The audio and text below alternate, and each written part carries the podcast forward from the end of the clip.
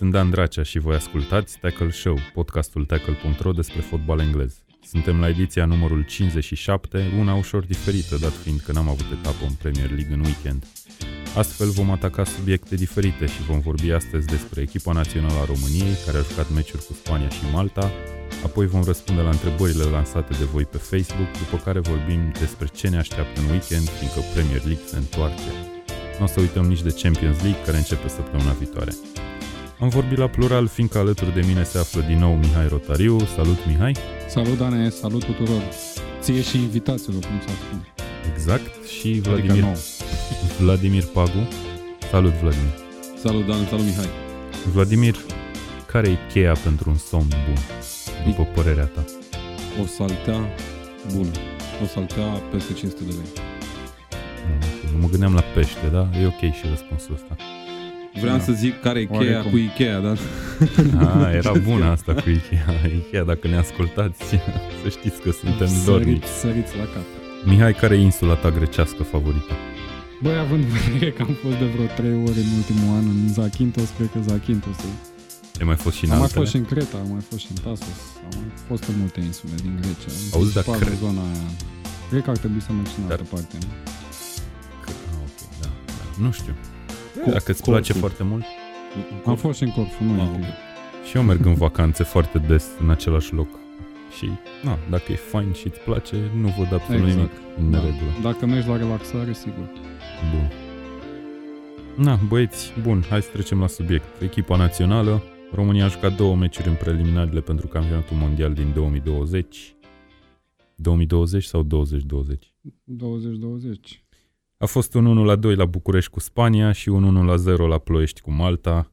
Suedia și Norvegia, rivalele României la locul 2, care e țintit de România în esență și aduce calificarea, au remizat 1 la 1 un meciul direct, ceea ce înseamnă că Suedia e pe locul 2 în clipa asta cu 11 puncte în spatele Spaniei, care nu are nicio treabă, va câștiga grupa. Da. România pe 2 cu 10 puncte, un punct în minus, așadar, și Norvegia cu un punct în spatele nostru pe locul 4.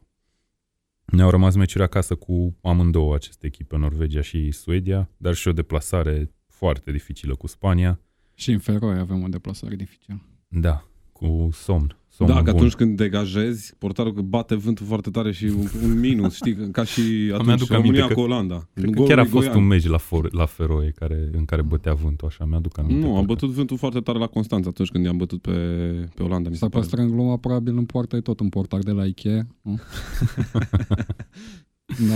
Bun, Mihai, tu ai văzut ambele meciuri. Hai să da. îmi zici, pare că trebuie să le batem și pe, Su- și pe Suedia și pe Norvegia, nu? Ca Calculele să ne așa spun, adică ar fi, ar fi ciudat să organizăm în premieră un campionat european bine, patru dintre meciurile de la campionatul european 2020.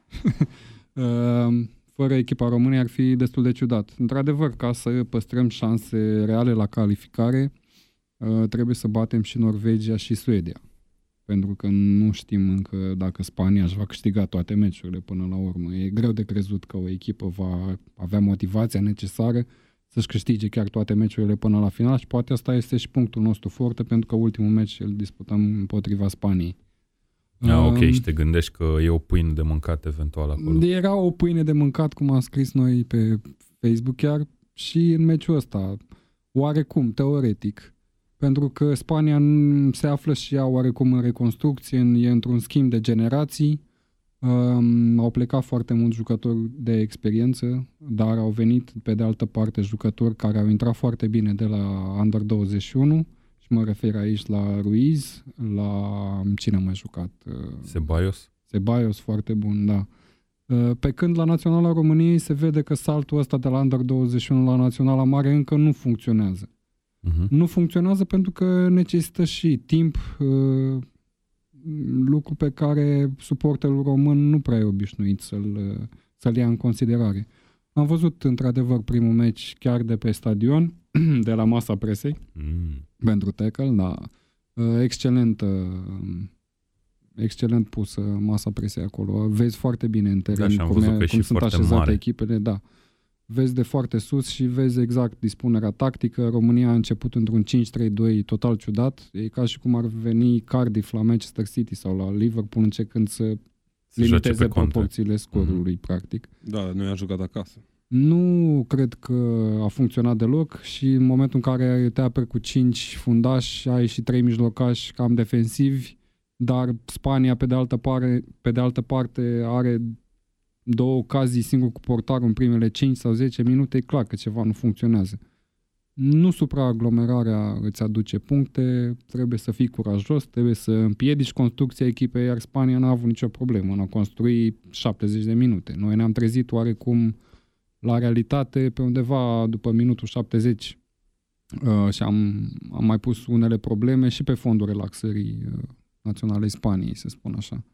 Uh, era un rezultat de așteptat, nu înțeleg înverșunarea suporterilor români, a presei în general împotriva lui Contra. Există niște teorii na, ciudate. Adică prima dintre ele se referă la întinerirea lotului. Trebuie neapărat să întinerim lotul. Ok, păi uite. da, să curaj, nu? Trebuie uite. să întinerești lotul. Păi nu da, poți să joci cu cash bun, a luat, a luat acum de la Under 21, cred că șapte jucători, dacă nu mă înșel.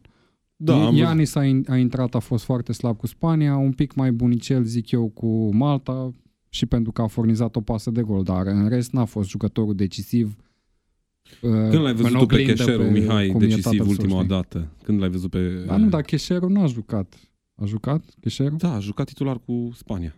N-a jucat Andone, titular. Ceea da, ce... și a intrat Andone și da, a marcat a singur la un moment dat, da, da, da, ai dreptate. Toșca, iarăși, n-am înțeles ce a făcut în banda stângă. Benzar, hai să zicem nu. că a, a centrat pentru gol, dar a centrat pentru pușca, și pușca și asist. Da. Eu, eu sunt, adică sunt total de acord că trebuie să întinerim lotul, dar trebuie să ne gândim, pe de altă parte, că nu poți să întinerești lotul și în același timp să te aștepți la rezultate împotriva Spaniei, corect, Danemarc, corect. Danemarce, Suediei sau Norvegiei. Ăsta trebuie să fie un proces gradual, da? Și am văzut că Parcă e prea mult entuziasm. E o diferență mare între Under 21 și echipele de seniori. Da, nu zic că nu, dar uite, eu, eu credeam că adică se întâmplă, nu, eu... eu credeam, scuze, uh, Dan, eu credeam procesul ăsta, sau credeam procesul de, de, de da. întinerire a echipei acum vreo 2 ani, minim, minim 2 ani. Asta e Era discuție, Dorin da. Rotariu, nu mai știm nimic de Dorin Rotariu, s-a întors parcă la CFR. Ce s-a întâmplat? Dorin Rotariu era nu, la un moment dat cel făcut, mai bun din Liga Într-adevăr, uh, deci teoriile se referă la așa, la întinerirea lotului care trebuie făcută neapărat cu orice preț, indiferent de rezultate, ceea ce nu sunt de acord pentru că, încă o dată, riscăm să ne facem de rahat, între ghilimele, față de toată Europa, organizând patru meciuri în România uh, la Euro și noi ne calificându-ne. Adică tu Eu vrei, să, să ne vrei, vrei, să riști, vrei să riști uh, calificarea aducând jucători de la tineret și așteptând să, ca ei să confirme la echipa mare? E, și e dacă noi calificăm, aici. ar trebui să, să se întâmple asta, După nu? asta, se referă, oamenii se referă la lipsa de curaj a lui Contra, ceea ce le dau dreptate. În meciul cu Spania s-a văzut clar o lipsă de curaj, uh, a vrut să limiteze proporțiile scorului, parcă n-a avut încredere în faptul că putem să obținem chiar un egal împotriva unei echipe și ea în reconstrucție încă o dată. Bineînțeles că pe final chiar am fi putut să luăm un punct exact, uh, la exact. acea ocazie Pentru că am îndrăznit în, într-un final să atacăm, am avut parte și un pic de șansă. Uh, Dar trebuie, ceva... trebuie totuși spus că puteam să luăm mult mai multe goluri în prima repriză decât exact. am luat. Pe de altă parte, dacă, dacă e să uh, ne uităm pe statistici și dacă e să luăm în considerare ocaziile pe care, din care Tătărășanu ne-a scos, până la urmă, uh, putea să fie lejer și 5-6-0 și atunci nu mai exista discuția asta despre meciul cu Spania. Ok, Spania, ne așteptam să ne bată, ne-a bătut, trece mai departe. Dar pentru că am avut clar o șansă să terminăm la egalitate cu acea lovitură de cap în da. ultimele minute, care a fost scoasă de Chepa, uite că am rămas așa cu o impresie oarecum pozitivă și uh, pe de altă parte, ne dă și nouă frustrare suporterilor. Uite că se putea mai mult și până la urmă o să avem nevoie să facem un rezultat cu Spania la ei. E un pic dubios, nu știu ce să zic dacă aveam noi șanse. Eu cred că au lăsat un pic motoarele deoparte spaniolii pentru că s-a văzut asta cel puțin în repriza da. Uh, automatismele de joc în minutul 70 se vedeau foarte clar la spaniol. Noi eram morți pe teren. Uh, minutul 70 făceau ăștia triunghiuri de pase, da, ibericii și noi nu aveam nicio șansă. Toșca alerga pe lângă minge. Deci, norocul, norocul. Am avut foarte mare noroc și intervențiile lui Tătărușanu, păi, care, aici e foarte importantă mențiunea asta, Tătărușanu nu e titular la Lyon, e Antoni, Toni Lopez sau Antonio Da. Lopez, parcă. Se vede clar pofta de joc a lui Tătărușanu. Dar dacă el va juca la Lyon, va juca meci de meci, meci de meci, el nu mai are intervențiile astea. Tătărușanu nu e un portar care să fie constant. Aici speculăm, nu avem de unde să știm. E, ce într-adevăr, e se o părere întâmplă personală, în dar fiecare meci. pentru mine Tătărușanu a Iar fost a treia number one. teorie la care vreau să mă refer e teoria lipsei de valoare a jucătorilor români. Ok, Asta e o teorie Corect. e- sau e practică? total de acord. Da. Dar să ne gândim și unde joacă acei jucători, la ce echipe. Deci noi ne așteptăm ca să facem rezultate cu Spania, dar de unde ne vin jucătorii respectivi? De la Că că, Radu e singurul care e titular la Genoa, în rest ce titular mai avem la ce echipe din ce campionate puternice? Nu avem Andone într-adevăr. abia a plecat de la Brighton, n-a confirmat la Galatasaray. Păi ce Pușcaș- să confirme? Pușcaș, Confirma uite, că va fi prezent la Pușcaș, Galatasaray. jucătorul Va- cu cea mai bună imagine la ora actuală din lotul României, joacă la Reading în Championship, Reading care nu are nicio șansă să se promoveze anul ăsta. Da, 100% de, de acord aici. Deci valoarea jucătorilor e, într-adevăr... Și gândește-te că de contra am a convocat și niște jucători care n- n-au prins minute pe la echipele lor. Nu știu, Maxim, de exemplu. Grozav, alt exemplu. Deci, clar e și o problemă cu el. Are și el preferințele lui. Fiecare antrenor, fiecare selecționer are la un moment dat niște preferințe, dar uh, nu, eu cred că trebuia să se marșeze pe, pe, pe întineria lotului, 100%. Păi bun, dar nici nu poți să schimbi tot lotul așa. Păi nu să poți să iei... schimbi tot lotul, dar poți să 15 schimbi pe jucători. Cheșeru, poți să schimbi pe Toșca, poți să Păi schimbi... l-ai adus pe Pușcaș. Păi Dar da, l-ai l-ai adus și pe Pușcaș, Cheșeru. dar atunci de adică- ce nu joci titular? Uite, un jucător care știe spaniola la perfecție, puteai să-l bași titular cu Spania, da? Puteai Cine, să-l bași Pușcaș? titular. Nu, An- Andone. Ah, ok. Puteai să-l bași titular și e într-o formă ok, adică e unul dintre, joc, uh, dintre fotbaliștii care au avut Da. niște minute în Premier League și nu degeaba. Adică dacă stau bine să mă gândesc, golul din sezonul trecut i-a cam salvat pe Brighton de la pe de retrogradare. altă parte știi că cei mai buni jucători sunt aia care nu joacă. Andone a Da. fost cazul fericit pentru că a împins mingea în poartă la faza respectivă. Da. Uh, Ok. Pușcaș, de exemplu, avea s- în situația în care a scăpat, în care a luat roșu fundașul Spaniei, trebuia să marcheze acolo. S-a împiedicat în minge. Da, așa este. Bun, a urmat un 1 la 0 cu Malta, tot pe teren propriu, un scor care, deși ne aduce 3 puncte, parcă ne lasă cu buza puțin umflată, nu? Păi uite, meciul cu Malta, de exemplu, a confirmat absolut toate criticile la adresa lui Contra. Am jucat destul de slab cu o echipă cu care puteam face gol averaj, ok. Uh, le-am dat un gol, dar se părea pe tot parcursul reprizei a doua că Malta în continuare este în joc. Au avut ocazii, au avut și o bară, parcă. Malta nu merita să piardă, mie asta mi s-a Uh, părut. Iar la ultima fază, sincer, uh, plecasem în ultimele 10 minute, n-am mai văzut meciul și plecasem de acasă și mi-a venit notificare direct 1 la 1, minutul da, da. 90. Da, Moment în golul ăla care din- venea să arunc cu telefonul. Cum, frate, Golul- golul face din cal cu offside, așa e. Malta? Am avut noroc că a fost offside. Că Pe Ok, Malta, să până fii serios, la- Mihai, pe Malta acum 15 ani îi băteam numai în avion. Da, deci uite, în hai, avion fii dacă atent. eram îi băteam. Mă bucur că ai, ai adus vorba de chestia asta. Eu am impresia de când mă uit eu la fotbalul internațional, deși acum trebuie să recunosc că mă uit mult mai puțin decât mă uitam acum 10 ani sau acum 15 ani, am impresia că echipele mici au devenit mult mai puternice relativ cu echipele mari. Dar și noi Rap- am devenit mai slabi. Da, dar uite, există rezultate de genul Luxemburg poate să-ți ia puncte în anumite da. meciuri, Lux- Liechtenstein Luxemburg și Liechtenstein au crescut foarte mult. Dar Liechtenstein în continuare, face Malta, egal cu insulele Grecia. Feroe, San Marino sau echipe de genul, echipele astea trebuie să le bați. Ok, până la urmă a fost o victorie. Eu nu aș dramatiza așa tare, dar nu am arătat ok. A- S-au făcut schimbările pe care tribuna le cerea, au venit jucători de la Under 21, au intrat direct în primul 11 și nu au arătat tocmai cea mai bună calitate fotbalistică pe Deci teren. eu cred că se și Nu au așteptau arătat cumva să câștige. creativitate, deși era adversarul perfect pentru a face chestia asta. Era un adversar de moral. Când, când Malte iese jocul de pase, dar în deplasare la Ploiești e o problemă, Mihai. Când bubui minge, da, în ultimele 10 minute sau cum a făcut Național la România, e clar o mare problemă. Dar uite că Încet, eu, încet, să nu, sperăm mentalitatea mea e în felul următor. Hai să ștergem cu buretele ce a fost până acum. Exact ca la tenis. Punctele pierdute nu trebuie să le mai iei în considerare pentru că sunt pierdute. Noi avem de câștigat acum două meciuri acasă cu Norvegia și cu Suedia. Am văzut o atmosferă extraordinară pe Național Arena în meciul cu Spania pe care trebuie să o replicăm în meciurile astea. Dacă nu o să pentru fim că avem suspendați. nevoie de Dacă nu o să suportul fim suspendați. Uite, asta e o altă discuție cu suspendarea. Uh, poate am meritat să fim suspendați. Nu poate, sigur am meritat să fim suspendați. Pentru Așa, istoric sca- vorbind, am scandări- meritat. Nu, au fost scandări xenofobe. Da, spune-ne puțin despre ce au e fost vorba. scandări xenofobe la adresa maghiarilor pe tot parcursul meciului, Dar deși n-am ju- juca n-am România jucat cu, cu ei, Spania. da. Da? Uh, în al doilea rând a fost acel moment de reculegere destul de regretabil, zic eu, cu Da, sigur, asta se suporterii întâmplă de general. La, Noi cu suntem- suporteri de la peluză care n-ar fi auzit faptul că e un moment de reculegere și începuseră show pirotehnic. Uh, Pe de altă parte, Asta e puțin de neam prost, suporterii- îmi pare rău nu. să spun asta, dar e un pic de neam prost. Noi nu avem educație la chestiunile astea. Uh, Da, cred că se știa dinainte că va fi un moment de reculegere și să fim sinceri, când naiba să fie momentul de reculegere decât după ce s-au adunat echipele la mijlocul terenului. Tu ai Absolut. dat jo- drumul la torți, ai început să faci scandal, să arunci cu torți în teren în momentul de reculegere.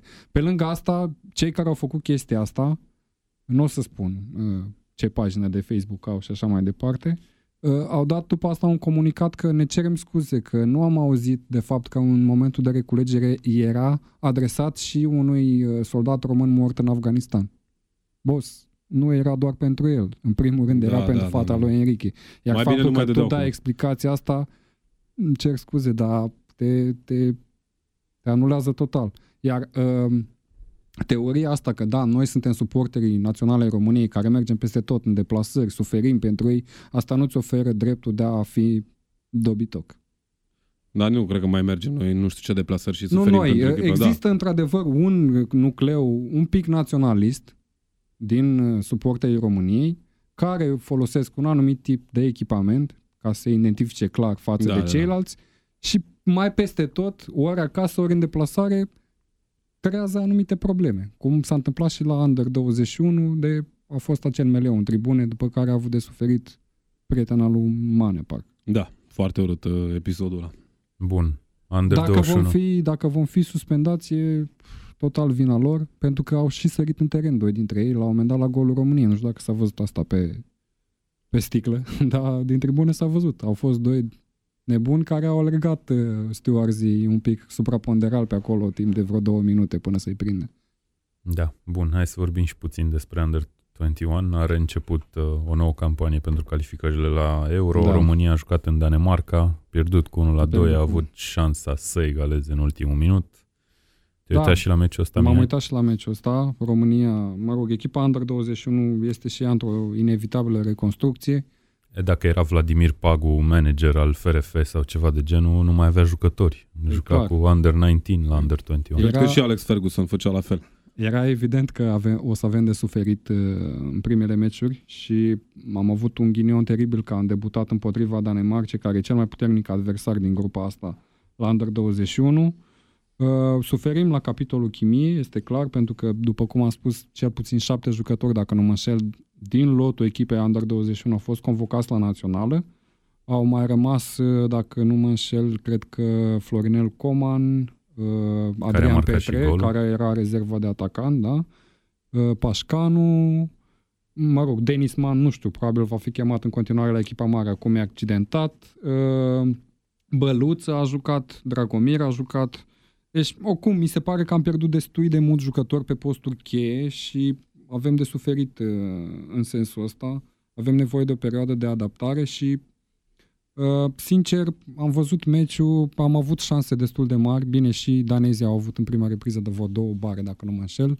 Am luat gol în minutul 3 după o pătrundere cam în stilul lui Robana, unui winger de la, de la danez care cred că E joacă în Olsen, nu mai Serie A. știu, Olsen, acum nu mai știu joacă la nume, Bologna, prenumele. cred. Uh, Exact, la Bologna, Olsen, A- super jucător. A intrat, în, sincer, în 4-5 fundaș, i-a luat Da, la era mână, cum să- se spune, și a dat gol în minutul 3. După Exact. care, iar la începutul cele de-a doua reprize, ei gol tot pe o neat- neatenție a apărării. Clar că nu sunt lucrurile fixate acolo. Nu mai e Da. nici Radu, care era titular. Fundașii laterali sunt și ei noi.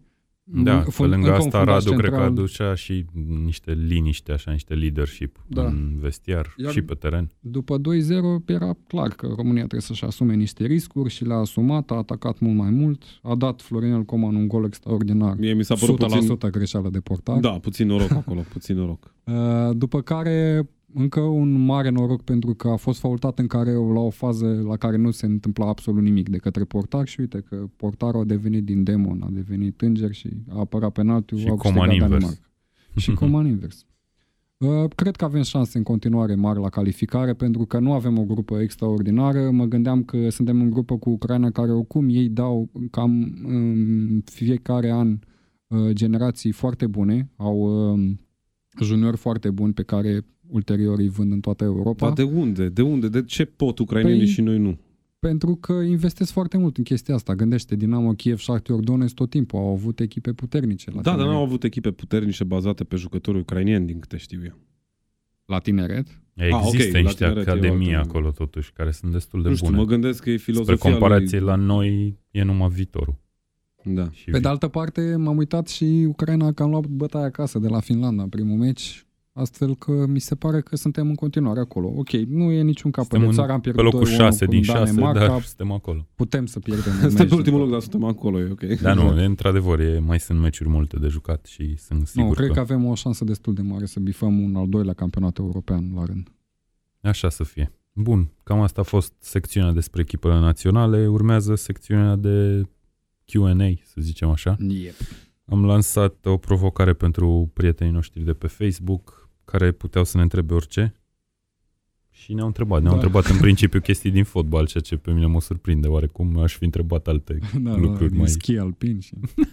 Nu, Cu da, ce mai... te barbierești dimineața? da, exact. Chestii de genul ăsta. Eu chiar... Mănânci cereale sau... Da, vă întreb Iei eu dacă micul vreți. dejun înainte să... Vă întreb eu chestia Ia asta zi. dacă vreți. Dă-ne Nu. două întrebări. Vă dau, nu, vă dau la final eu. Da, ok. Ok. Bun, Eduard Pătrunjel ne întreabă Sir Alex sau Bill, Bill Shankly. E, Și pentru stai mine puțin. n-are rost întrebarea Înainte, asta. da, ok, m-am uitat la tine că era clar că o să zici Shankly. da. Um, din punctul meu de vedere, o astfel de întrebare trebuie formulată mai bine, că Da, din nou, da, cu da. cine vrei să ieși la Exact. bere sau care e întrebarea? Nu, uh, cred că se referă la faptul... Cine a fost mai mare? Da, cine a avut mai multă influență. Păi, Sir Alex Ferguson. Nu chiar. Adică... La Aici Shan- intrăm Shan- iară pe un teren nu, în Shan- care... Stai puțin, Shankly e mult sub el la trofee și așa mai departe, dar Shankly a luat echipa din Mocirlă și a devenit o echipă de anvergură europeană și în continuare Liverpool merge pe aceeași principii ale lui Shankly. Da, a, na. a, a, am făcut nu doar o echipă, generații întregi, dar a creat și antrenori și o filozofie de joc. Cea, același lucru se poate spune și despre Sir Alex Ferguson, dar vedem că după plecarea lui nu prea merg lucrurile la fel. Adică Mhm. Da, aici... Așa e, na. Oricum, bine, sunt- stai, după, stai puțin, Shan- stai după puțin. La Shankly a Liverpool a venit- mers de tot timpul da, bine După treaba. Shankly a venit Păi Paisley, cum? care e antrenorul cu cele mai multe trofee din istoria lui Liverpool. După care Fagan, fiecare a luat câte un Champions League. Următorii trei antrenori. Imediat după ce Pe- au fost. Pentru mine e clar, definitoriu, Sir Alex Ferguson. E o Nu, e- părere personală. Dacă, mai da, titrat, dacă e clar. să compar la trofee, statistic vorbind, clar, Oricum Alex sunt Ferguson, ere dar diferite eu și cred că, sunt și subiectiv. cred că generația noastră nici nu poate să perceapă Da. exact ce s-a întâmplat în anii respectiv, când noi nici nu eram născuți, marea majoritate dintre noi și așa mai departe. Așa că, Nu, e un cult hero. da, Shankly, e, asta asta e e, clar. da, bine, amândoi sunt. Adică o comparație din punctul ăsta de vedere Po- Poate ar fi trebuit mai degrabă o comparație între Paisley și Sir Alex Ferguson, pentru că erau, era o comparație și ca trofee și meciuri câștigate, statistici și așa mai departe. Aici Shankly m, abia a reușit un trofeu european, uh, cupă, campionat, dar practic el a format echipa după asta, a avut succesul extraordinar pe care l-a avut în anii 80, de exemplu. Bun, eu nu o să răspund la întrebarea asta, dat fiind că e egalitate în clipa asta și nici nu cunosc foarte, foarte bine istoria, mai ales în privința lui Shankly, deși am văzut un documentar foarte mișto legat de el. Da. Nu știu dacă e celebru sau ceva, dar cred că e. Cred Că bănuiesc că nu s-au făcut prea multe. Da, sunt vreo 3 sau 4 chiar. Ah, ok, bun. Am văzut unul din ele înseamnă. Vladimir, ai scris aici Ederson sau Julio Cezar de la Inter. Ca Ce, ce? ce e asta? Tot așa, cu cine vrei să ieși la bere sau ce? Ce e asta? Care e mai bun dintre ei, așa, ca în Care e mai perioadele respective, dacă ar fi să adunăm să... uh, Păi uite, sunt să doi legăm portari perioade. total diferiți. Acum vrei de Da, la un doi portar portari mai multe, brazilieni. vrei să aibă mai multe, Ah, mi se mai pare multe că abilități. alegerea e destul de evidentă, e Ederson. Mie îmi plăcea și de Julio Cezar. Da, adică- și mie Deci, îmi practic, plăcea de asta Julio voia să Cezar, zică dar Vladimir, că îi uh, plăcea. era mai puțin implicat față de Ederson în jocul echipei. Da, dar cum a câștigat Julio Cezar Champions League-ul cu Inter? Și cu Kiev în teren? Eh, cât de mult a tras Julio Cezar pentru Champions League-ul ăla cu Mourinho?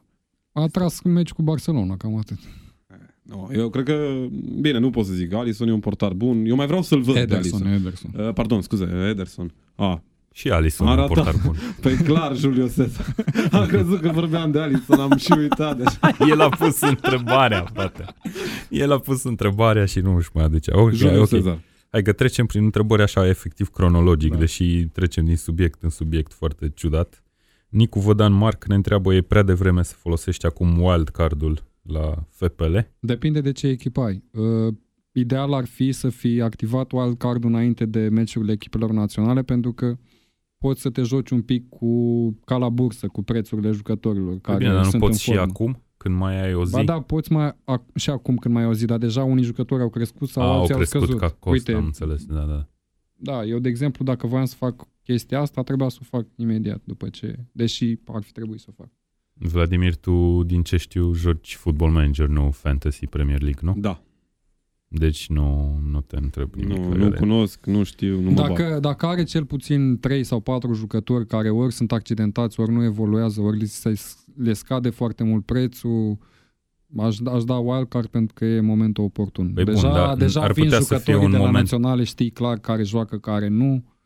Și Dar n-ar putea să fie un moment oportun și prin etapa 20 este când e și, aceeași asta vreau situație. să spun. E și, nu, nu, nu, nu, nu după etapa 20. Mă rog. etapa următoare, de exemplu, sunt niște meciuri pentru echipele de, de la vârf destul de abordabile. De exemplu, City cu Norwich.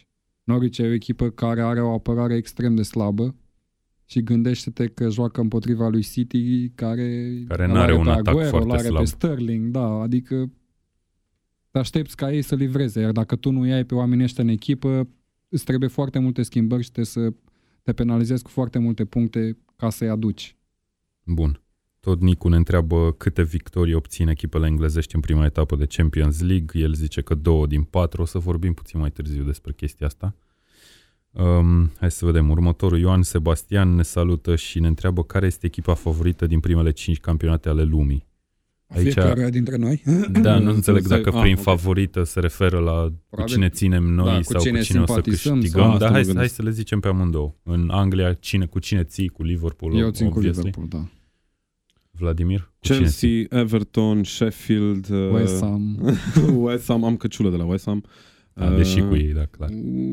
Nu, deci la Deci mine tre- pică faza cu Am Anglia înțeles, pentru de- că deci foarte n-ai o multe- favorită. Trimiteți Nu am o favorită, dar materiale simpatizez promoționale puțin mai cu mult Paul. cu Chelsea, așa. Bun, uh, eu Din țin- perioada Adi Mutu. Eu țin cu Arsenal și ca să răspund și la a doua parte a întrebării, cred că City o să câștige campionatul. Mihai, cine câștigă campionatul? Ah, eu sper Liverpool, dar cum arată lucrurile acum, City pare favorită. Dacă se mai accidentează încă vreun jucător 2 cheie, Vladimir? ar putea să mai fi. E, uite aici o surpriză. Eu zic că o să câștige Liverpool titlul anul ăsta.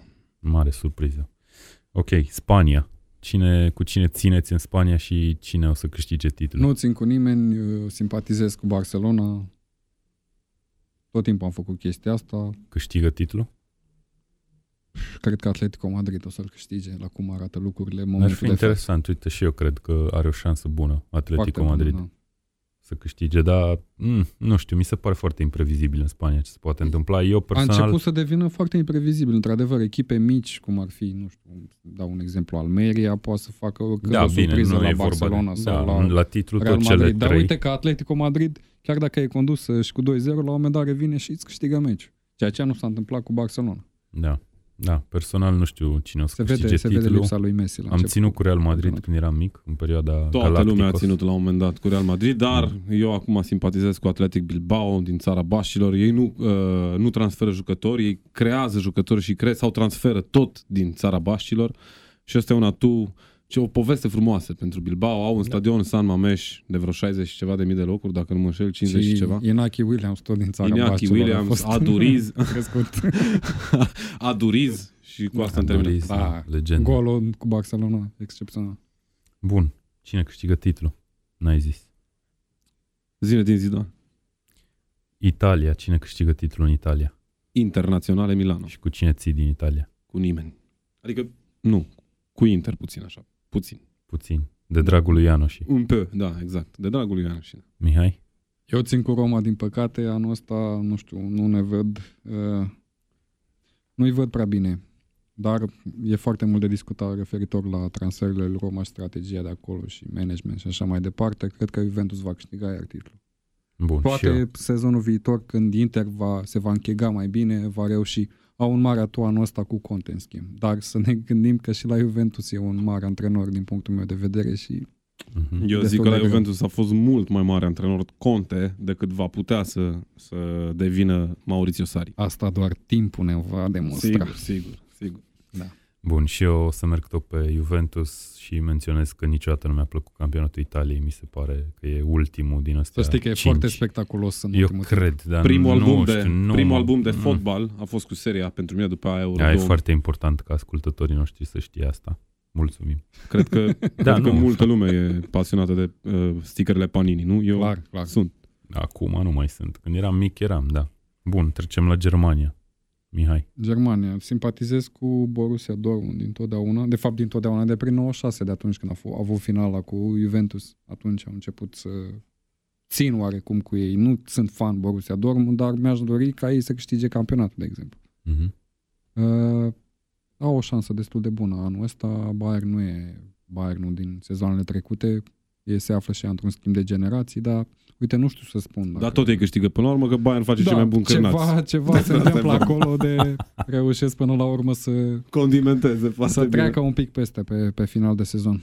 Deci Vladimir, Bayern Uh, Schalke Nürfir, clar. și câștigă Bayern. Da, 100%. De ce ții cu Schalke? Îmi place albastru, culoarea Da, albastră. perfect. Așa mi-alegeam și eu când eram mic. Și Echipele au țineam mega, cu Newcastle din și cu punctul meu de Mallorca. vedere, au super Deci o să suporteri. ții și cu Asehușana. Da, și cu Salva. ce să Albastru. deva. Albastru, banc. Și cu ce să deva, da. Salut.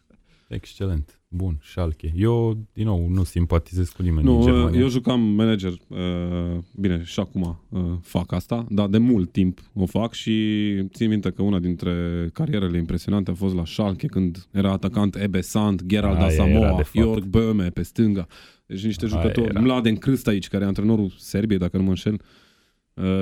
Uh, da, am rămas, am rămas cu Schalke. Am înțeles. Uite, la asta pot să mă raportez și eu. Și eu cel mai, cel mai, cea mai interesantă carieră din football manager cred că am avut-o în 2016 când am antrenat pe Mainz. Da, da, Și am a fost- povestit despre asta, A știu. fost foarte interesant că m-a luat Mainz de la Târgu Mureș. Antrenam pe Wow. Târgu Mureș și am retrogradat pe Târgu Mureș și m-a luat Mainz după ce am retrogradat. A fost Am văzut incredibil potențialul. și am dus-o, n-am câștigat niciodată titlul, dar am terminat pe doi vreo trei sezoane la rând, parcă, și am ajuns în sferturile Champions League, mă rog. A fost interesant, deci cumva aș putea să zic Parcă așa, foarte, mă foarte așteptam puțin. Să-ți cadă așa o lacrimă. Da, da, da. Moftic, să știi că chiar moftic că nu mai am salvarea aia, că nu mai e pe Da, nicăieri, am asta e. căutat-o la un moment dat. Câte Au venit și salvări la nu un mai loc am. cu ei cu Klopp după asta. Da. Bun, iar titlul, hmm, foarte greu de zis, 50-50 între Bayern și Borussia. Și am rămas la Franța, super repede, că Franța, cine se uită la Franța? Nu se uită nimeni la Franța. Ah, ciudat. Da, nu prea. Într-adevăr, înainte, când eram mai copil, țin minte că era pe Eurosport chiar emisiunea aia cu, nu știu dacă se chema chiar Eurogoluri. Eurogoluri se numea, Eurogoluri da. se chema, da. Și atunci te uitai timp de, nu știu, două ore sau Te cât uitai la ținea, Pauleta vedeai cum ab- marchează etapă de Da, etapă. da, abs- da. Băi, și eu mă absolut uitam. toate meciurile. Uh, nu am o echipă cu care să țin din Franța. Mm, nu știu, Monaco îmi plăcea la un moment dat, îmi plăcea mm, Opulența. Nu opulența, că au avut la un Îi moment dat o plăcea de Dado strategie Pârșu. de dezvoltare și dacă ții tu minte, au cumpărat și foarte mulți tineri, bine, pe care ulterior au început să-i uh, răspundească prin toată Europa. Berbatov. Mm, Nu cred că se bate nimeni la titlu cu PSG în continuare, Ok. nu știu, Da, ce ar eu- mai fi de zis. Îmi plăcea Vladimir, la un ai, moment ai dat, începe vreo uh, salvare în football manager în Franța? Da, am și început de câteva ori. uh, Cele mai multe cred că la OM. Îmi place de OM de când am văzut filmul la Taxi. Da. uh, Cu un Peugeot alb la un moment dat. Îți un plăcea de taximetri. Marion Cotillard, de fapt. Da. Uh, Dar mi-a plăcut foarte Mi-a plăcut foarte mult și de Șoșo la un moment dat. Nu cred că mai e, nu mai Soșo. e. Da, Șoșo. Și ai zis tu Șoșo? Soșo, scuze. E un fel de Soșo. Da. Am înțeles. Bine, eu zic că PSG o să ia titlul, n-am, again, n-am nicio favorit. Eu, de fapt, n-am favoriți în fotbal, cumva, în afară de Da, Arsenal asta. și Sere Brașov, hai băieții. Bun, uh, stai să vedem ce ne mai întreabă Ioan Sebastian. Cum trăiți o confruntare directă între aceste două, între două dintre aceste favorite, nu cele? Nu înțeleg exact Eu am întrebarea, trăit dar ca și chestia asta, când... Nu, am trăit zicem între că joacă- Roma și Liverpool, de exemplu. Ok. E ciudat, uh, depinde... Ah, da, cred da. că la asta se De, referă, ai dreptate. depinde ce fel de persoană ești, cred. Poate fi dramatic, indiferent de rezultat, și poate fi o bucurie, indiferent de rezultat. Pentru mine a fost o bucurie, am tratat partida extrem de relaxat și, sincer, am ținut mai mult cu Liverpool pentru că eram conștient că în momentul acela era echipa care poate să câștige finala dintre cele două. Mhm. Roma a fost printr-o conjunctură a ajuns acolo. Nu era lotul de așa natură, așa de puternic, încât să spui că da, uite, e o câștigătoare de Champions League. Vladimir, dacă în semifinalele Champions League ajung prin absurd Everton cu West Ham United, cu Chelsea și cu Sheffield, cine vrei să câștige? Păi Chelsea a câștigat toată, aș vrea să câștige Everton. Sau... Ban, Îți place albastru la mult Evert, uh, West Ham pentru că are mega, mega suporteri. Everton, finala de Champions Deci după League. cum vedeți, în 5 Mai ciudat secunde ales atât. două echipe. Nu, nu, nu, ai zis, am uitat de West Ham și West Ham pentru suporterii uh, pe care i-au. Da, am înțeles. Ok, tot uh, Ioan Sebastian întreabă care e transferul pe care l-ați face în acest moment pentru echipa favorită, dacă ați avea această posibilitate. Se referă nu numai la jucători activi, ci și retrași sau legende Oh. sau așa mai departe. Asta e ca și, Și când joci FIFA fără Ne, offside. ne dă un exemplu că da. el la United l-ar transfera pe Gennaro Gattuso. Eu la Arsenal l-aș lua pe Thierry Henry înapoi. Nu știu unde ar mai intra. Eu l-aș săracul. aduce pe Clarence Zedorf la Chelsea. Da, nu știu. e, La Liverpool, clar, aș lua tot o fostă legendă care era în, uh, în mare formă în momentul respectiv. Poate Rush sau Kenny Douglas. Am avea mare nevoie de un backup la Salah sau Mane. Nu, glumesc. Chiar nu știu, nu m-am gândit niciodată la chestia asta, dar cred că necesită foarte mult timp de gândire să vii cu un răspuns cât de cât Uite că uh, noi am inteligent. răspuns foarte repede. Tu pe cine ai zis că ai adus pe Clarence Seedorf la pe Chelsea? Clarence Zedorf sau pe Zine din am Zidane, da. înțeles, am înțeles, am înțeles. Da, nu știu, eu mă gândeam acum la un fundaș, de fapt, că dacă l aduci pe Henry, ar trebui să muți pe acolo prin La, atac. la mai Arsenal bine. tot în atac ai adus. Da, L-aș aduce, da, da, l-aș pe aduce cine? la pe Chelsea. Tony Adams sau pe cine poți să aduci? Pe Martin Saul Campbell, Keown. pe, Saul Campbell, clar. pe Lee Dixon, Patrick Vieira. Pe Vieira, da, ar merge Stai seama Vieira. cum ar fi la Uh, mijloc. Dacă merge, stăm încă merge. șapte ore, La- tot la- așa o la- să găsim cât la- am la- Mă l-ar găsim lua- 100. L-ar lua de păr pe Guendouzi de fiecare dată Eu, când dau mie o îmi place pasă mult de greșită. Guendouzi. Da, Da, nu, chiar un foarte jucător bun. Cu super. Tottenham uh, a fost foarte bun. Bun. Mihai Rotariu ne scrie ce întrebări frumoase până acum. Keep going. Trecem mai departe. Daniel George Maria ne întreabă ce părere aveți despre lansarea, lăsarea lui Emre Can în afara lotului de UCL la Juventus și de ce? Uh, E o poveste, într-adevăr, cu Emre Da. Can, care E e, ciudat, foarte e supărat ciudat. că a, a fost lăsat E în ciudat în afara general lotului. povestea cu jucătorii care au plecat uh, destul de în formă de la Liverpool, la alte echipe. Și aici mă refer la Coutinho și Emre Can că nu s-au impus.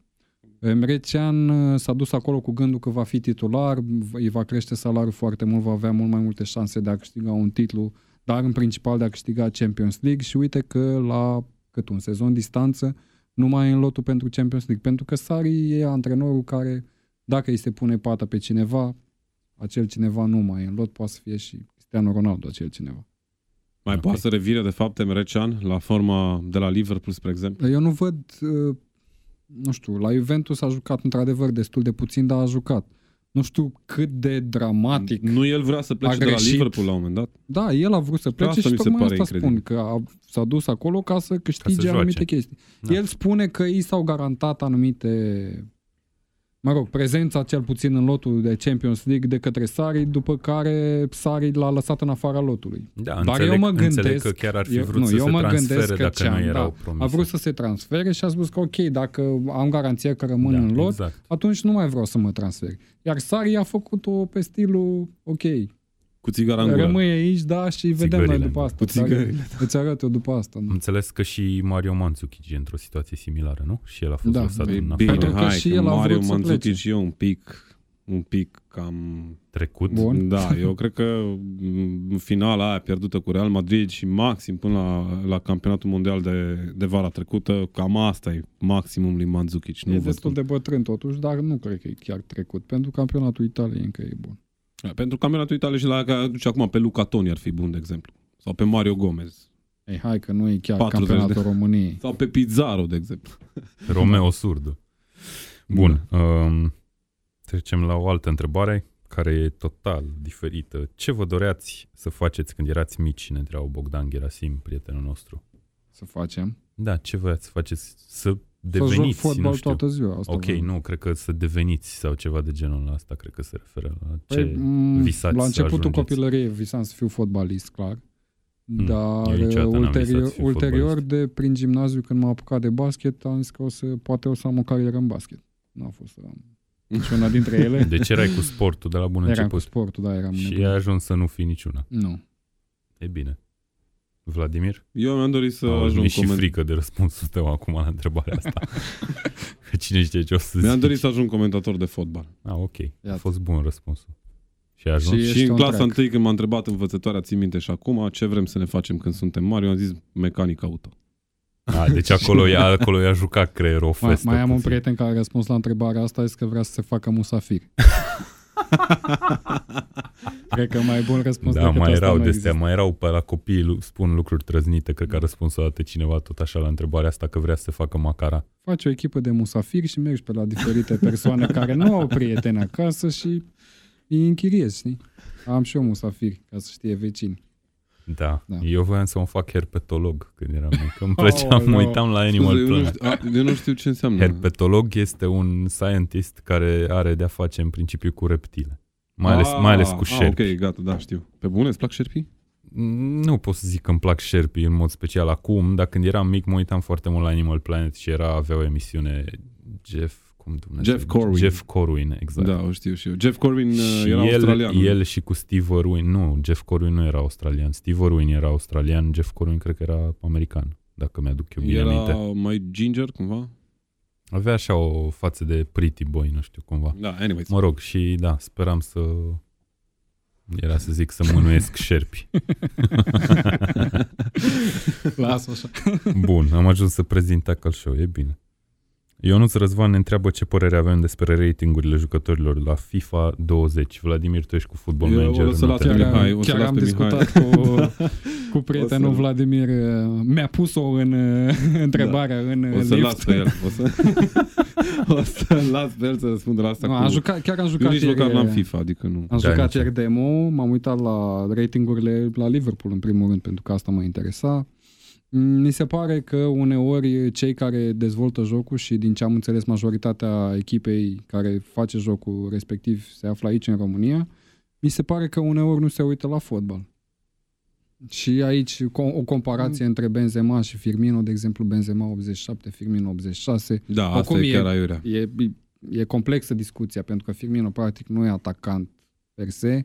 Benzema e un atacant, dar nu mi se pare că Benzema e un jucătorul pe care să-i căruia să-i dai ratingul respectiv. Și mi se Mhm. pare că la anumite echipe cu bază de suporteri foarte mari, bază de clienți foarte mare pentru ei sports, cum ar fi Real Madrid, Barcelona și aș include aici chiar Manchester United, Le se umflă. păstrează oarecum sau Da. da. le umflă oarecum ratingurile pentru ca uh, oamenii să fie în continuare atrași să joace jocul. Dar cred Mhm. că îi penalizează oarecum la chemistry, la chim- chimia dintre, Ah, ok.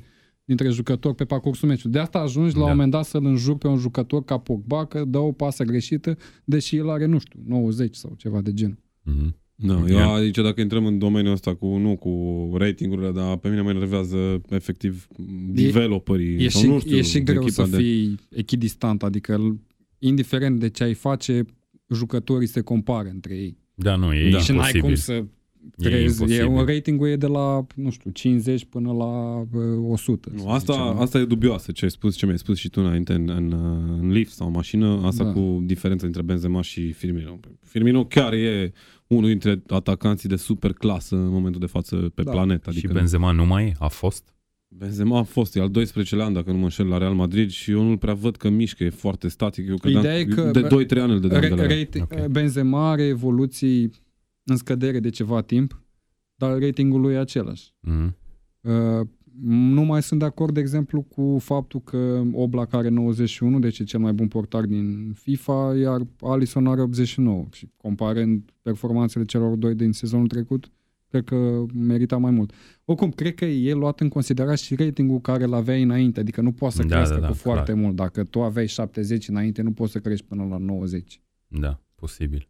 Eu Din știu că- zona asta, Nu știu, știu Știu probabil că au Mbappé dreptate. are 87 și era un coleg, Da, de-al uite. meu, un coleg de-al meu de birou. Ți se Era pare- foarte nemulțumit ți se și pare într-adevăr Mbappé- tind să-i dau ți se pare dreptate. Ar Mbappé trebui, ar că trebui să aibă mai mult. din E de punctul meu același vedere. nivel cu, cu Benzema? Nu, el n-a trebuit să aibă mai mult. Benzema ar trebui să aibă mai puțin. No, ok.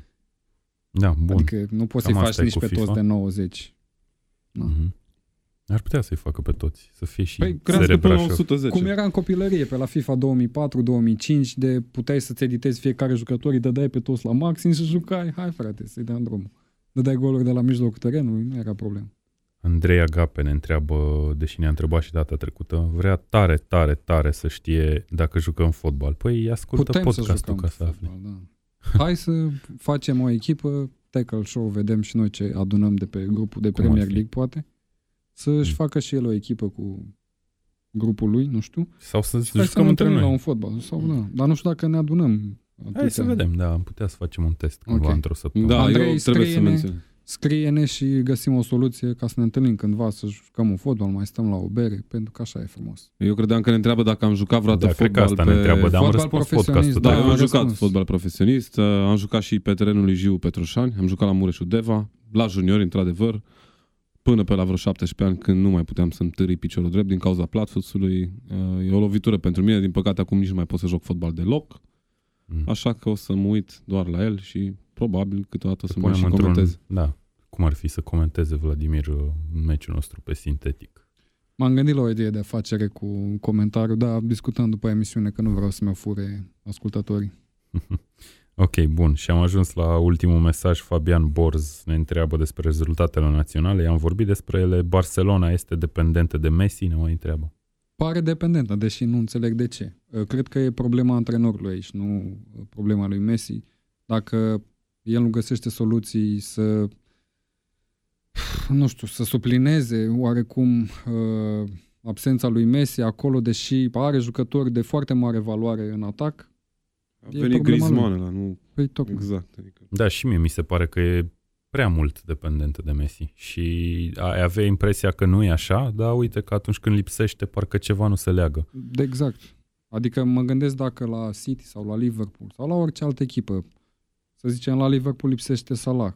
Nu cred că se va vedea la modul cum se vede când lipsește Messi la Barcelona. Adică Liverpool tot o să câștige meciuri cu echipe de genul Atletic Bilbao.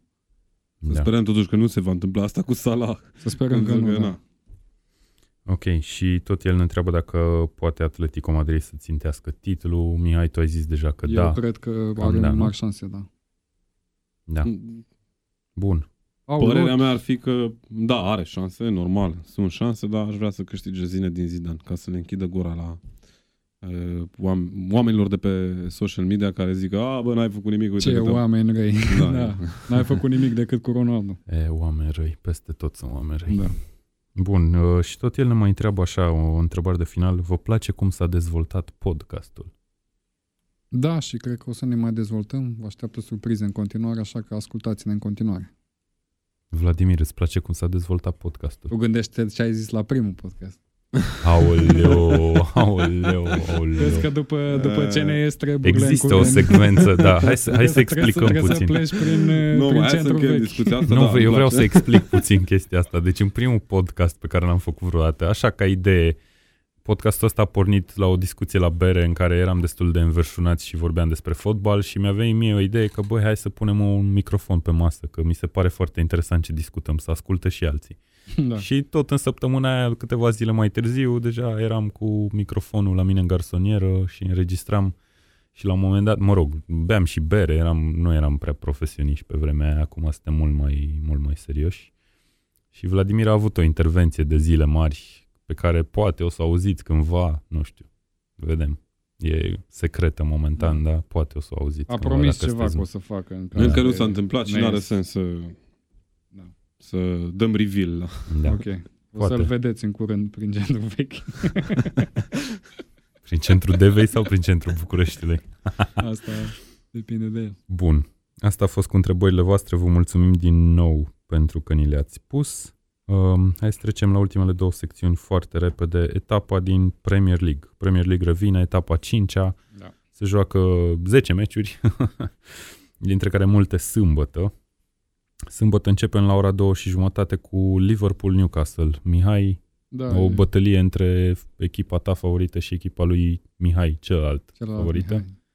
Nu mai era Rafa Benitez acolo, nu prea mai fac probleme. Deci Nu, glumesc. poți să dormi liniștit. Uh, da, mă aștept la o victorie destul de clară. Mm, Newcastle încă se ține bine în apărare, ceea ce e surprinzător pentru mine, în special în, pri- în ultimele meciuri. Uh, Dacă vor face un meci uh, atent în defensivă, cum s-a întâmplat la Londra, cred că um, au o șansă să nu plece cu foarte multe goluri luate, de exemplu. Dar nu văd uh, Nu vezi cum ar putea să cum ar împiedice. putea să Mhm. împiedice în momentul ăsta, pentru că să ne gândim că Salah și Mane nu au fost la lot, au avut o perioadă de pauză în care să-și revină, să uh, aibă un alt suflu, pentru că Mane, de exemplu, a venit imediat și a intrat, uh, fără pre- perioadă de pregătire, a intrat direct în, în primul 11. La fel se poate spune, poate și de Salah. Se vorbea de o supraîncărcare a jucătorilor, în special în, în atac, dar uh, cred că perioada asta a- a meciurilor naționale a venit foarte, foarte bine pentru, pentru cei doi și o să vedem un alt suflu. Poate s-au și împăcat între timp. Cred că s-au împăcat. Eu n-am ce să zic despre meciul ăsta, doar faptul că, na, știi proverbul ăla, ulciorul nu merge de foarte multe ori la apă. Deci Liverpool victorie clară. Da. Adică nu văd să-i bată sau să câștige puncte, să plece cu puncte Steve Bruce. Așa cred și eu. Um, mergem mai departe. Următorul meci la ora 5. Cel mai important meci de la ora 5 din punctul meu de vedere, care se vede și pe Eurosport 1, la fel ca și meciul lui Liverpool. Manchester United cu Leicester, care mie mi se pare un moment foarte important pentru United de a vedea la ce nivel se află în clipa asta, raportat cu o echipă care a început sezonul foarte bine și are șanse mari să ajungă în top 6. Repet, dacă Manchester United pierde acasă acum în weekend cu Leicester, se pune problema demiterii lui Ole Gunnar Solskjaer? Repet, nu. da, nici eu nu cred. Nici Da. eu nu Bine, cred, băieți. dar ar fi un semnal de alarmă. Vedeți cred. că v-am zis și cu Javi Gracia la fel. Căutăm un podcast. Da, e adevărat, e adevărat, ne-ai spus, dar Căutăm un uh, e o podcast. altă discuție acolo, e o altă situație. Watford e o echipă care nu prea Nu, își acolo se propune întâmplă chestii. lucruri dubioase. Deci fii atent, îl iei pe Acolo Walter sunt- Manzari, sunt termină pe locul mercenari. 10, îl dai afară, îl aduci pe Kike Flores, era pe 13, îl dai afară, îl iei pe Javi Gracia, varză sezonul ăsta și îl aduci iar pe Kike Flores. What? Da. Păi acolo oamenii de la conducere sunt nebuni. E italianul ăla, nu știu cum îl Ah, cheamă, da, nu? da, da, da, Poți, așa. nebun, Poțu. dacă Poțu, da, exact. Bun, deci un meci foarte important pentru Da, United. eu cred că eu e o nu șansă- o văd câștigând pe United, atâta zic. Mi se pare un, un meci deschis oricărui rezultat, dar cred că mai degrabă e, o, e un meci mai important pentru Leicester decât pentru United, pentru că Leicester poate să arate într-adevăr, dacă obține un rezultat pozitiv, poate chiar o victorie, că they mean business și că pot să pătrundă în top 6, poate chiar în top 4, având în vedere situația care e cu echipele, uh, mă rog, tradițional abonate la, la locurile de Champions League.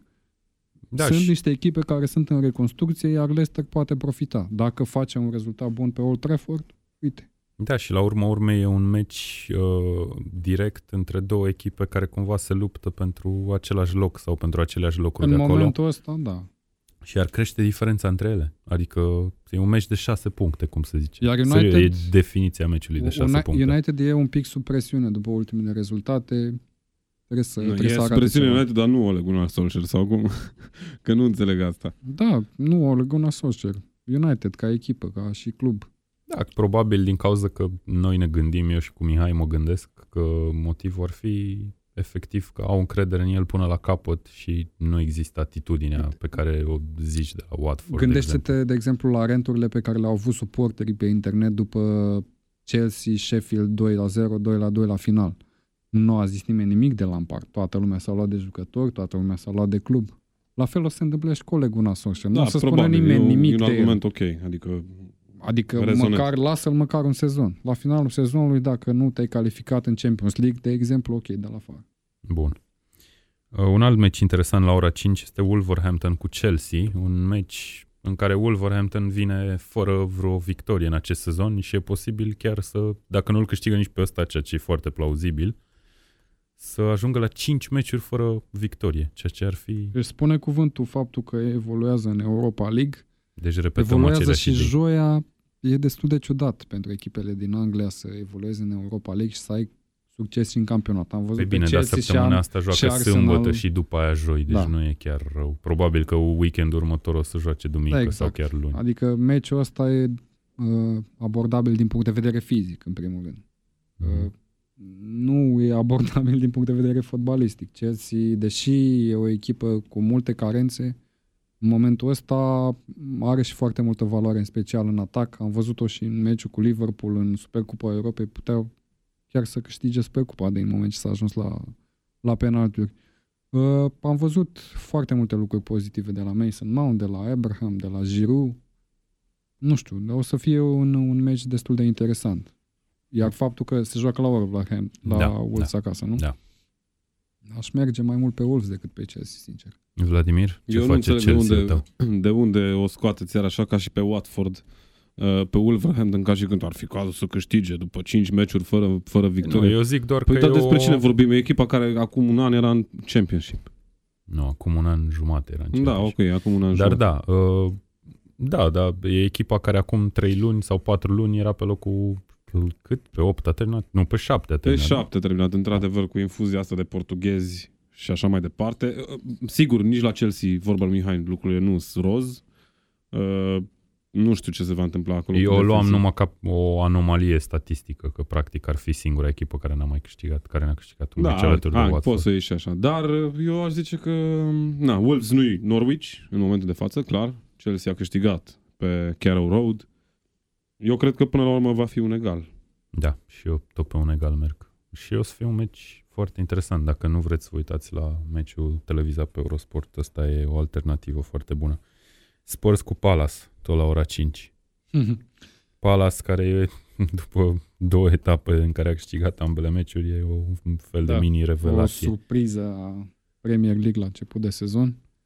Mm, Are vreo șansă pe Tottenham mă Stadium? gândesc că o să dea de un Tottenham foarte mm, furios așa, dar bine, Flămând. joacă fotbalul până la urmă, nu joacă sentimentele. Mm, mm, Tottenham sunt clar favoriți, deși nu se află nici ei în cea mai bună perioadă. Trebuie să-și revină Son acolo, trebuie să-și revină Ali, care e inexistent de ceva timp. Eriksen trebuie jucat, uh, nu știu, Pochettino trebuie să se hotărască pe cine se bazează sezonul ăsta, inclusiv în apărare, să nu mai facă experimente și atunci rezultatele vor veni de la sine. Pe de altă parte, Palace sunt foarte, foarte, foarte uh, periculoși pe contraatac. Am văzut un Aiu care a apărut în parcă de nicăieri după ce a fost inexistent în primele etape. Foarte bun și cu United. Mm, Zaha începe și el să-și revină, deși nu mi se pare că, din limbajul trupului pe teren, nu mi se pare că e jucătorul care își dorește să dea 100% în momentul actual pentru Crystal Palace. E un meci interesant, totuși, dar cred că Tottenham se va impune. Și eu cred că Tottenham se va impune, dar jos pălăria pentru Roy Hodgson, care, după părerea mea, ar trebui să câștige uh, managerul lunii. Uh, au plecat jucători importanți, ok, n-a plecat Zaha, dar au plecat ceva jucători importanți, Van Bissaka, uh, au mai plecat sau nu mai plecat? Nu, nu mai țin minte. Dar Van Bissaka oricum e un jucător important. Roy Hodgson mi se pare că e cel mai bătrân din, din a Premier League ca pierdut cu vârstă. Sheffield. Da, nu Îi contează. dai managerul unic când pierzi cu Sheffield. Da, pentru constanța pe care o aduce în Premier League, pentru rezultatele la, A la pierdut Fulham. cu Sheffield, n-a făcut egal? Nu, a pierdut. Ok, îi- îmi place de Roy Hodgson, asta vreau să zic. Am înțeles. Îi să rezervăm un mic, zbor un spre... mic derby londonez, așa pe care totuși cred că m, în mod normal Spurs ar trebui să-l aibă la îndemână. Ok. Uh, Sheffield cu Southampton, uh, o bătălie între două echipe care încep cu S. Ca să repet glumele pe care le Am făceam fost pe unul vremuri. dintre cei care i-a dat pe Sheffield retrogradați. În continuare cred că se va întâmpla chestia asta pentru că nu au lotul uh, pe termen lung pentru a se lupta cu succes pentru evitarea retrogradării. E un meci interesant. Southampton e o echipă care te presează, indiferent de rezultate, îi presează. Și Ce ne putea facem să- cu atâtea meciuri interesante Da. în Premier League? S-ar putea să, să aibă de suferit Sheffield. Uh, a, vedem cât... Uh, S-ar putea mai să aibă de rezistă- suferit și apărarea lui Southampton, că știm că joacă uh, Billy Sharp. Tot timpul o să marșez pe Îi Billy place Sharp. lui Vladimir. da, da, Îmi place Vestergaard, Billy vezi că Sharp. Vestergaard a dat gol ultima dată lui Da, United. știu, cornerul ăla, da? N-a fost corner. N-a, fost, n-a dat cu capul. A dat cu capul, Ah. dar n-a fost corner. Așa. Da. Bun, deci un meci interesant. E Concluzia, eu Un cred meci, că Southampton are prima șansă da, în și meciul eu ăsta, cred. chiar dacă aș, joacă aș merge în mai deplasare. degrabă pe Southampton. Ei, eu ca să fiu contravântului o să merg pe, sa- pe Sheffield. Excepțional. Brighton cu Burnley, Vladimir. Chiar l-am jucat la FIFA acum două zile cu un coleg. Deloc interesant. Uh, Din ori ziceai că nu joci FIFA. Nu, că nu am FIFA acasă. Ah, ok, ai Joc. jucat la cineva. Da, am jucat uh, la Și cineva. ați jucat Brighton cu Burnley? Da, of all exact. the teams in the world, pe Exact. astea două le-ați ales? Da, pentru Cum că așa? ne-am, ne-am uitat pe etapă. și Ah, de ok. asta am ales echipele și am pierdut 5-0. Tu cu, Cu cine? cine? Cu cine Eu erai? eram cu Burnley. Și ce se va întâmpla? Se va întâmpla la fel? Nu, nu. Uh, cred că mm, cred că s-ar putea să câștige chiar Burnley, sincer. Și eu cred la fel, sincer să fiu. Deși Brighton a părut să înceapă sezonul destul de bine, cred că a trecut momentul lor așa foarte repede. Au merg pe un egal. Cred că e probabil cel mai echilibrat meci al, al etapei. Na, eu cred că sunt multe echilibrate. Toate Mm. meciurile sunt interesante, Mihai. E o etapă da, interesantă. da, e o etapă interesantă. Nu, merg, merg, pe, merg pe un egal. uh, Mă gândesc aici la Potter, care e un antrenor fantastic, care și-a motivat foarte bine echipa la început de sezon, nu credeam că poate să o facă. Um, Burnley și ei au arătat destul de bine în uh, începutul ăsta de campionat. Mult mai atenți pe apărare față de sezonul trecut, uh, mult mai disciplinați tactic. De aceea cred că va fi un egal și probabil puține goluri. Bun, la ora 7 și jumătate joacă Norwich cu Manchester City, un meci din nou transmis pe Eurosport 1. Norwich, ce, Ce să mai să zicem? mai O să zic? fie un meci cu multe goluri, Mihai? Da, cred că va, O să dea și Și Norwich va va fi un câteva? fest- festival da. pentru City. O să ia patru boabe, Team Krul și asta e, că n-ai ce Exact, să- 4-5, hai, poate mai scapă și ei Dă una așa pe un Sterling două, contraatac. Că e în mare formă și Dacă, național. dacă nu-l lasă Guardiola pe bancă, că Nu, nu cred. n-ai de unde să știi. Da, n-ai de unde să știi. A- Într-adevăr. Bun, deci victorie facilă, probabil cel mai ușor de anticipat meci din etapă, da, nu? da, da. Ok, mergem la duminică. Duminică se joacă două meciuri, Bournemouth cu Everton la ora 4. Un meci din nou destul de echilibrat. Everton are nevoie de victorie ca să folosim toate clișeele. Dar Da. uh, pe terenul lui Bournemouth e destul de Mă greu. aștept, mă aștept la multe goluri. Um, Burnley are, în Burnley, scuze, Bournemouth are un atac foarte bun, la fel și Everton. Everton poate stă puțin mai bine în apărare față de Bournemouth, dar cunoscând atmosfera de pe stadion și uh, meciurile pe care le fac cei de la Bournemouth acasă, cred că va fi un meci foarte deschis cu multe goluri. Nu știu cine se va impune, aș merge pe un egal cu goluri. Ok. Uh, Sunt de acord cu Mihai aici. Uh, uh, Confruntările astea între Bournemouth și Everton, fie că s-au jucat acasă la Bournemouth sau pe Goodison Park, uh, s-au marcat goluri multe. Um, Nici nu știu, îmi place și mie Bournemouth. Au jucători Callum Wilson, uh, Joshua King și Ryan Fraser și David Brooks. Toți, toți sunt jucători de viteză. Harry Wilson? Harry Wilson, am uitat de Harry Wilson, exact. Uh, nu, e așa de, nu e așa de simplu pentru Everton. Într-adevăr, parcă defensiva ar trebui, cel puțin pe hârtie, ar trebui să arate mai bine la Everton, Da. dar cu Marco Silva, tată, nu mă aștept la mare lucru. Și nu știu, nu, nu, nu cred că o să fie foarte bine. Ar trebui să...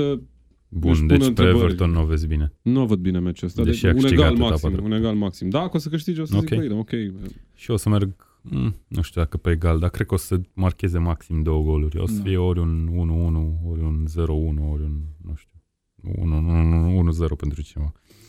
Watford cu Arsenal joacă la, șa- la 18.30, la 6.30.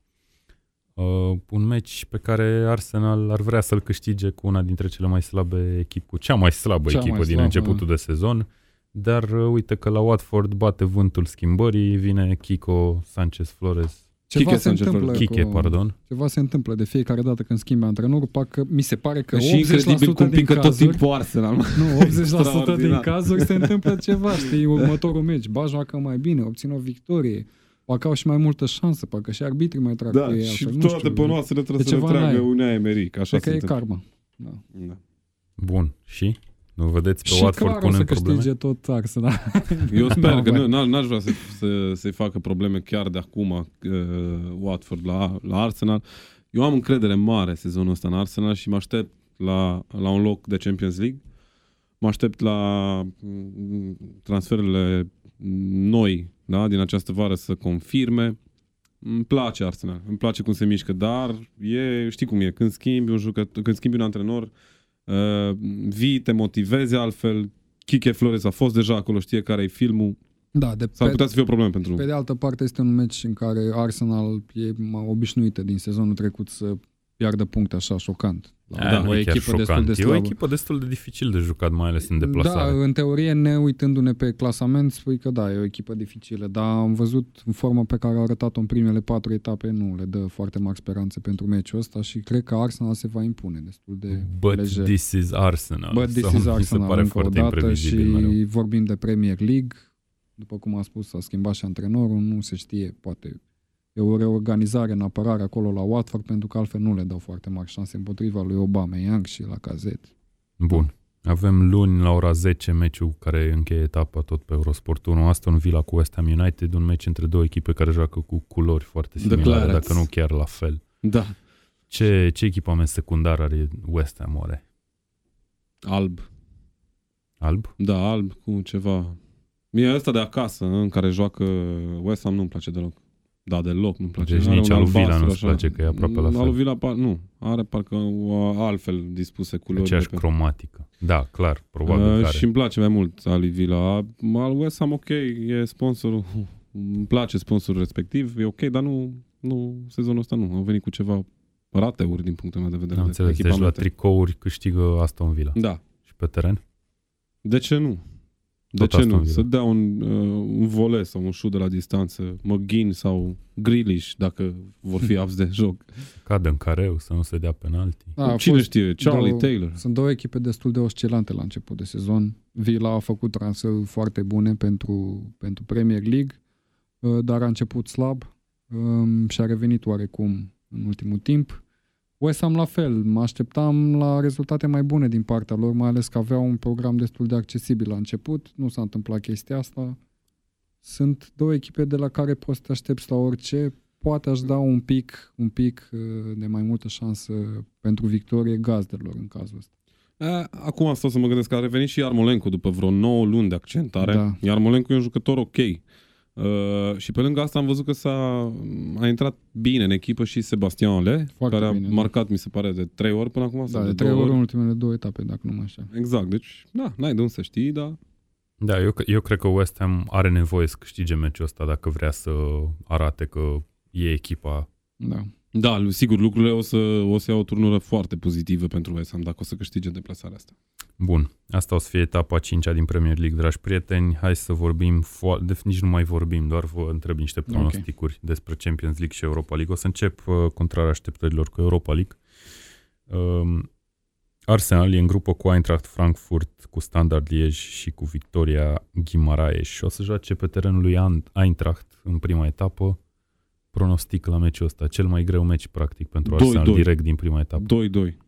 Mihai Eintracht cu Arsenal. Eintracht nu mai e Eintrachtul de anul trecut. E foarte slabă, zic eu, față de varianta de anul trecut. A și pierdut trei jucători destul de importanți, toți trei din atac. Uh, Cred că Arsenal se va impune. Doi atacanți, Sebastian Ale și Luka Jovic. Cred că Arsenal se va impune. Ok, a- l-au adus și pe Bas Dos între timp, dar abia l-au adus la, Da. De la Sporting, închiderea târgului. Da. E, are nevoie și el de o perioadă de Și acomodare eu- și cred că Arsenal are prima șansă. Chiar dacă e vorba de Eintracht Frankfurt, Și eu am care a rămas încredere. doar un nume, momentan. Am încredere și eu în Arsenal. E gata grupa dacă câștigă Arsenal meciul ăsta? Păi Nu gata cred, dinainte nu să cred. joace oricum pentru Excelent, Arsenal. adică bun, nu. perfect. Wolverhampton, nu știu dacă mi-am notat cu cine joacă, ba da. E în grupă Wolverhampton cu Beşiktaş, Slovan Bratislava și Braga o să joace cu Braga pe teren propriu.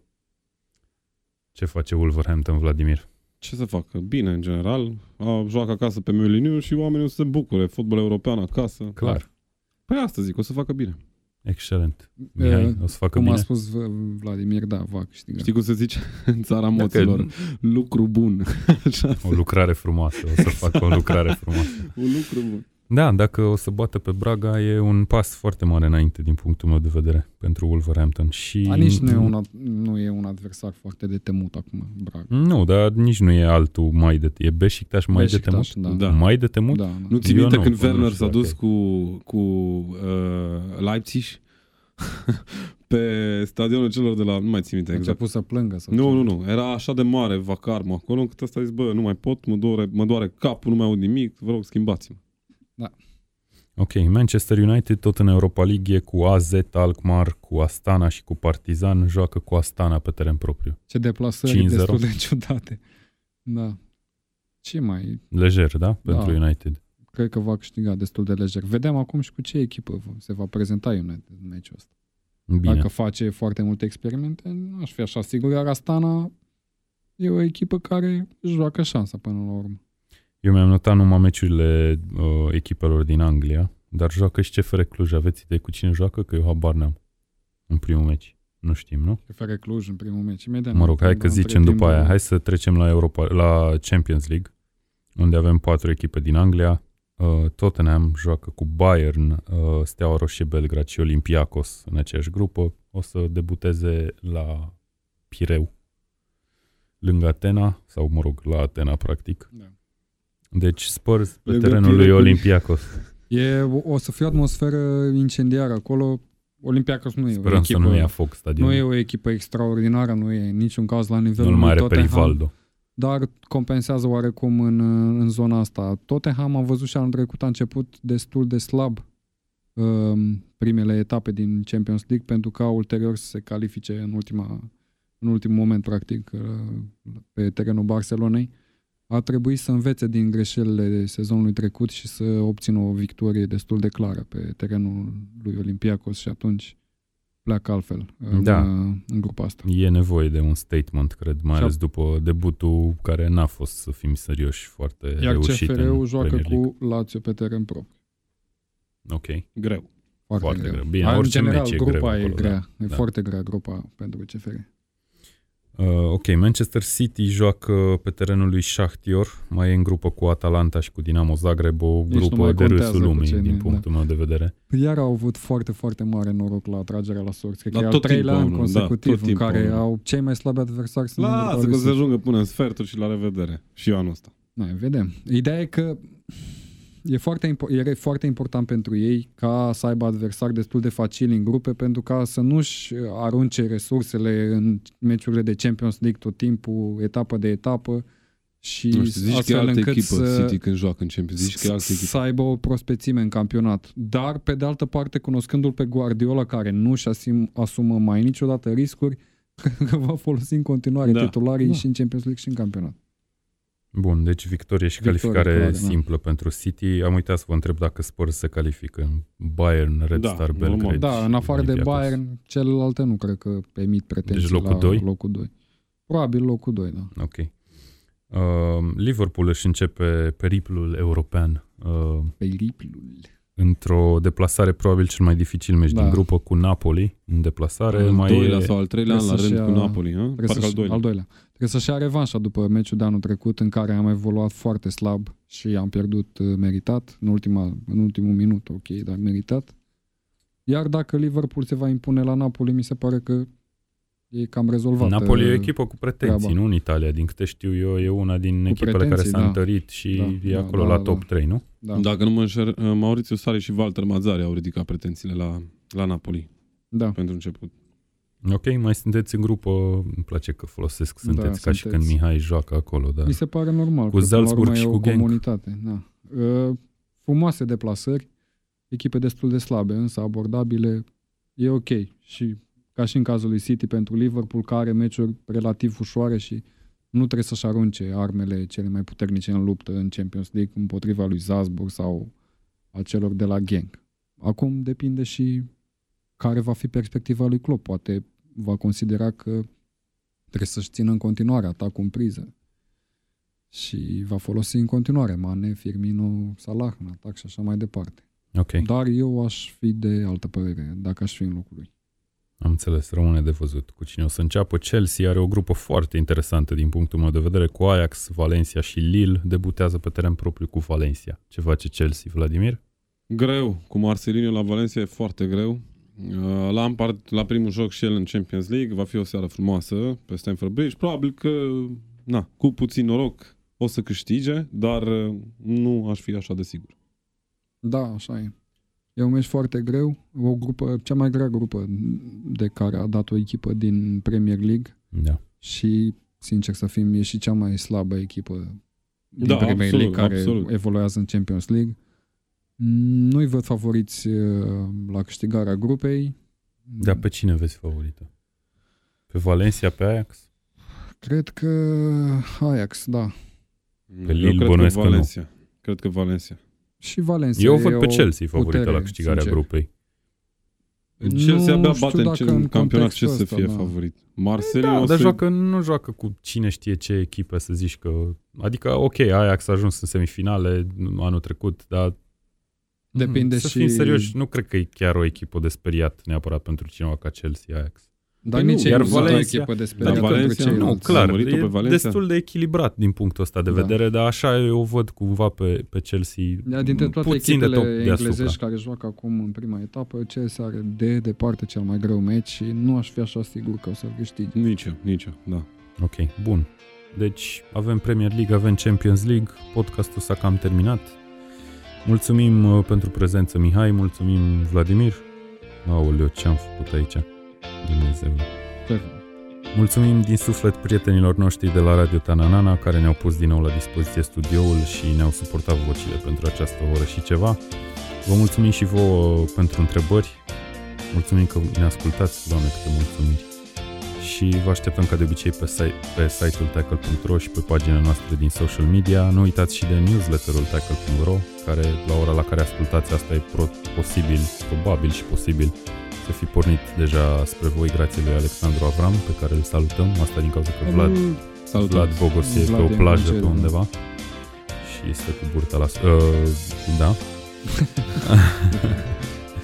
și new- uh, newsletterul, după cum probabil bine știți, apare în fiecare vineri, vă puteți abona la el fie pe e-mail, fie pe WhatsApp, detalii găsiți pe site. Până la viitorul podcast să avem parte de meciuri frumoase, de vreme plăcută și numai bine.